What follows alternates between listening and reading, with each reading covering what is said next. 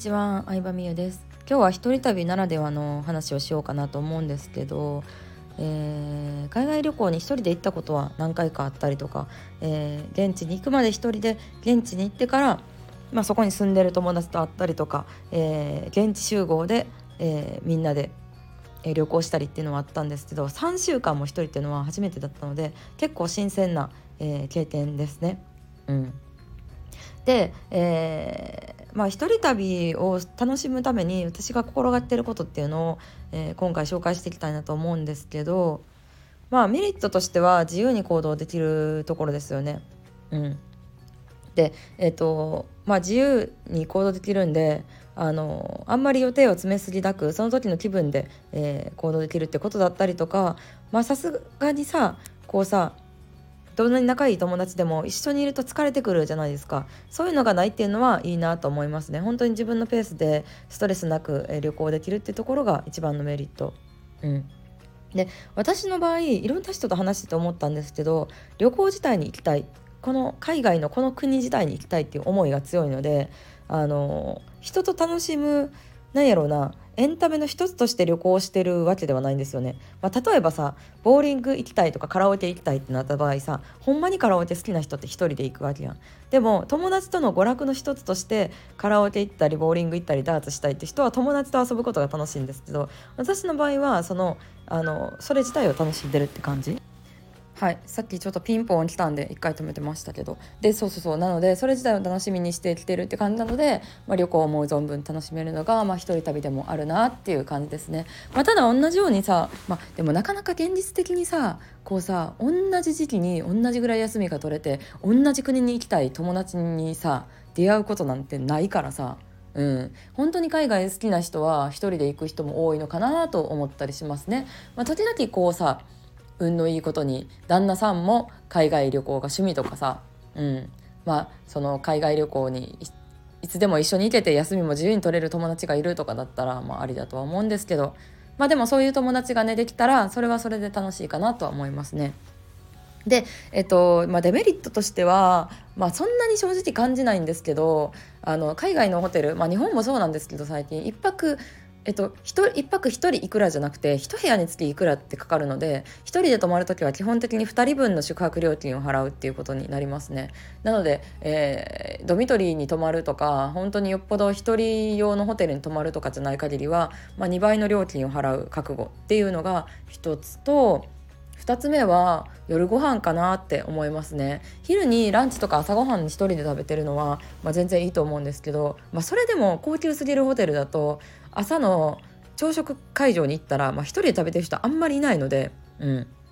その辺の3つ星ぐらいのホテルだったらまあ仕事で来てる1人で食べてる人もいるんですけど5つ星ホテルのゴージャスなところになるとあんまり1人でいる食べてる人がいないので、まあ、気にしなかったらいいんですけど気にするとアウェー感を感じるなっていうのはリアルな感想ではありますね。うん、で夜ご飯もあとはあのまあ周りがさ何人かグループとかカップルとかでワイワイいる中で一人で食べるっていう寂しさもあるのであの行けるお店が限られてる感はあるかなっていうところですね。うん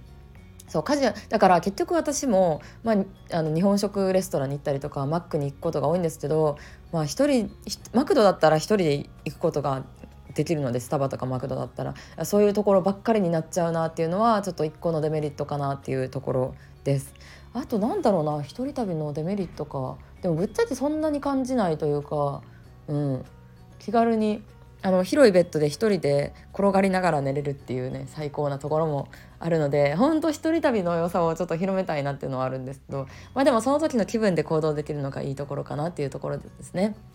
でえっとじゃあ一人旅のデメリットをちょっとでも減らすために私が心がけてることは、まあ、ずっとね一人でいると、まあ、寂しいなとか誰かと喋りたいな特に英語が話せへんからあんまりさあの言葉を発しなくなってしまうわけですね。で全てのトラブルも一人で解決していかなきゃいけないっていうことで、まあ、スリに合わないとかあの危ない夜道を歩かないとかそれは本当に絶対気をつけてます心がけてます。あと途中で一人で海外にいる時に風邪ひいたりとか熱出たりしてもすごい不安になったりするので病院を探したりするのもね大変やしねなので絶対に体調不良にならないようにっていうのだけも心がけてるところかな。うん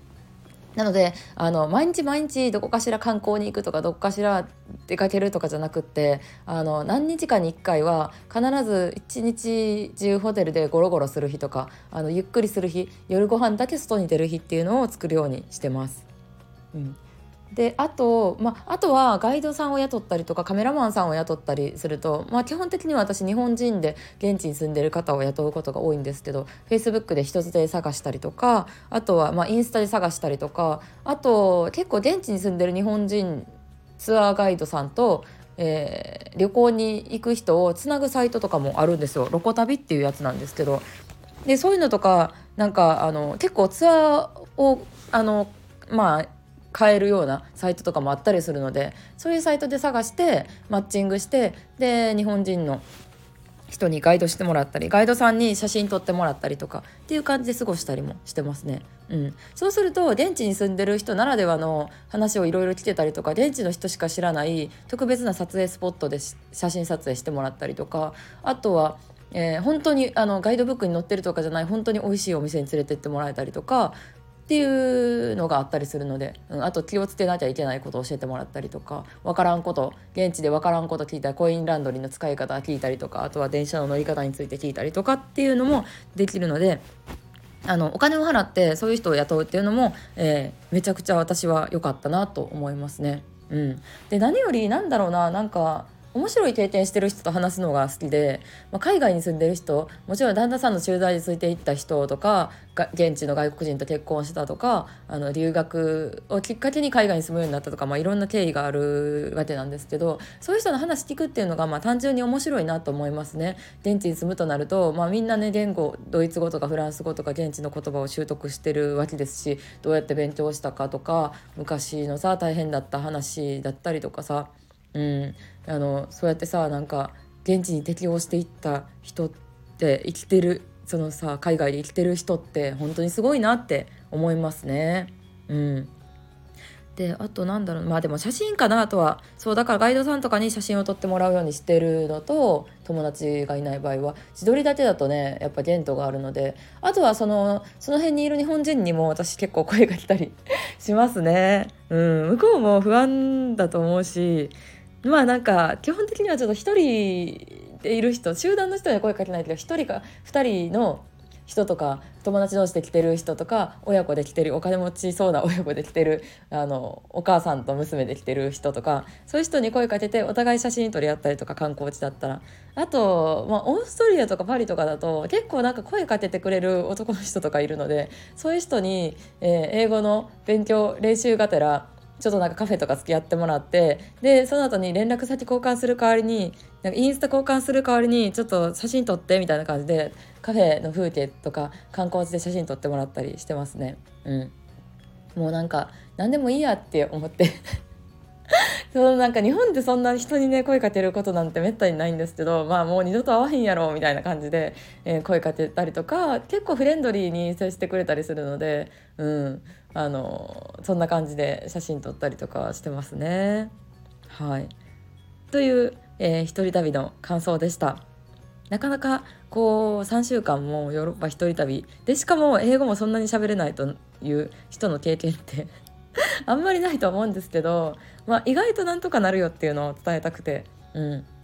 私はなんかそれその怖いとか不安っていう以上に海外旅行に関してはあの絶対にこの国に行きたいっていう思いの方が強かったのであんまり怖さとかは感じてないんですけどでもなんか一人でさ3週間海外行くってなると「え大丈夫?」みたいに言われることが多いんですけど意外と大丈夫っていうのを音声で、えー、収録してみました。ということで今日も聞いてくれてありがとうございました。また明日の音声でもお会いしましょう。ではでは。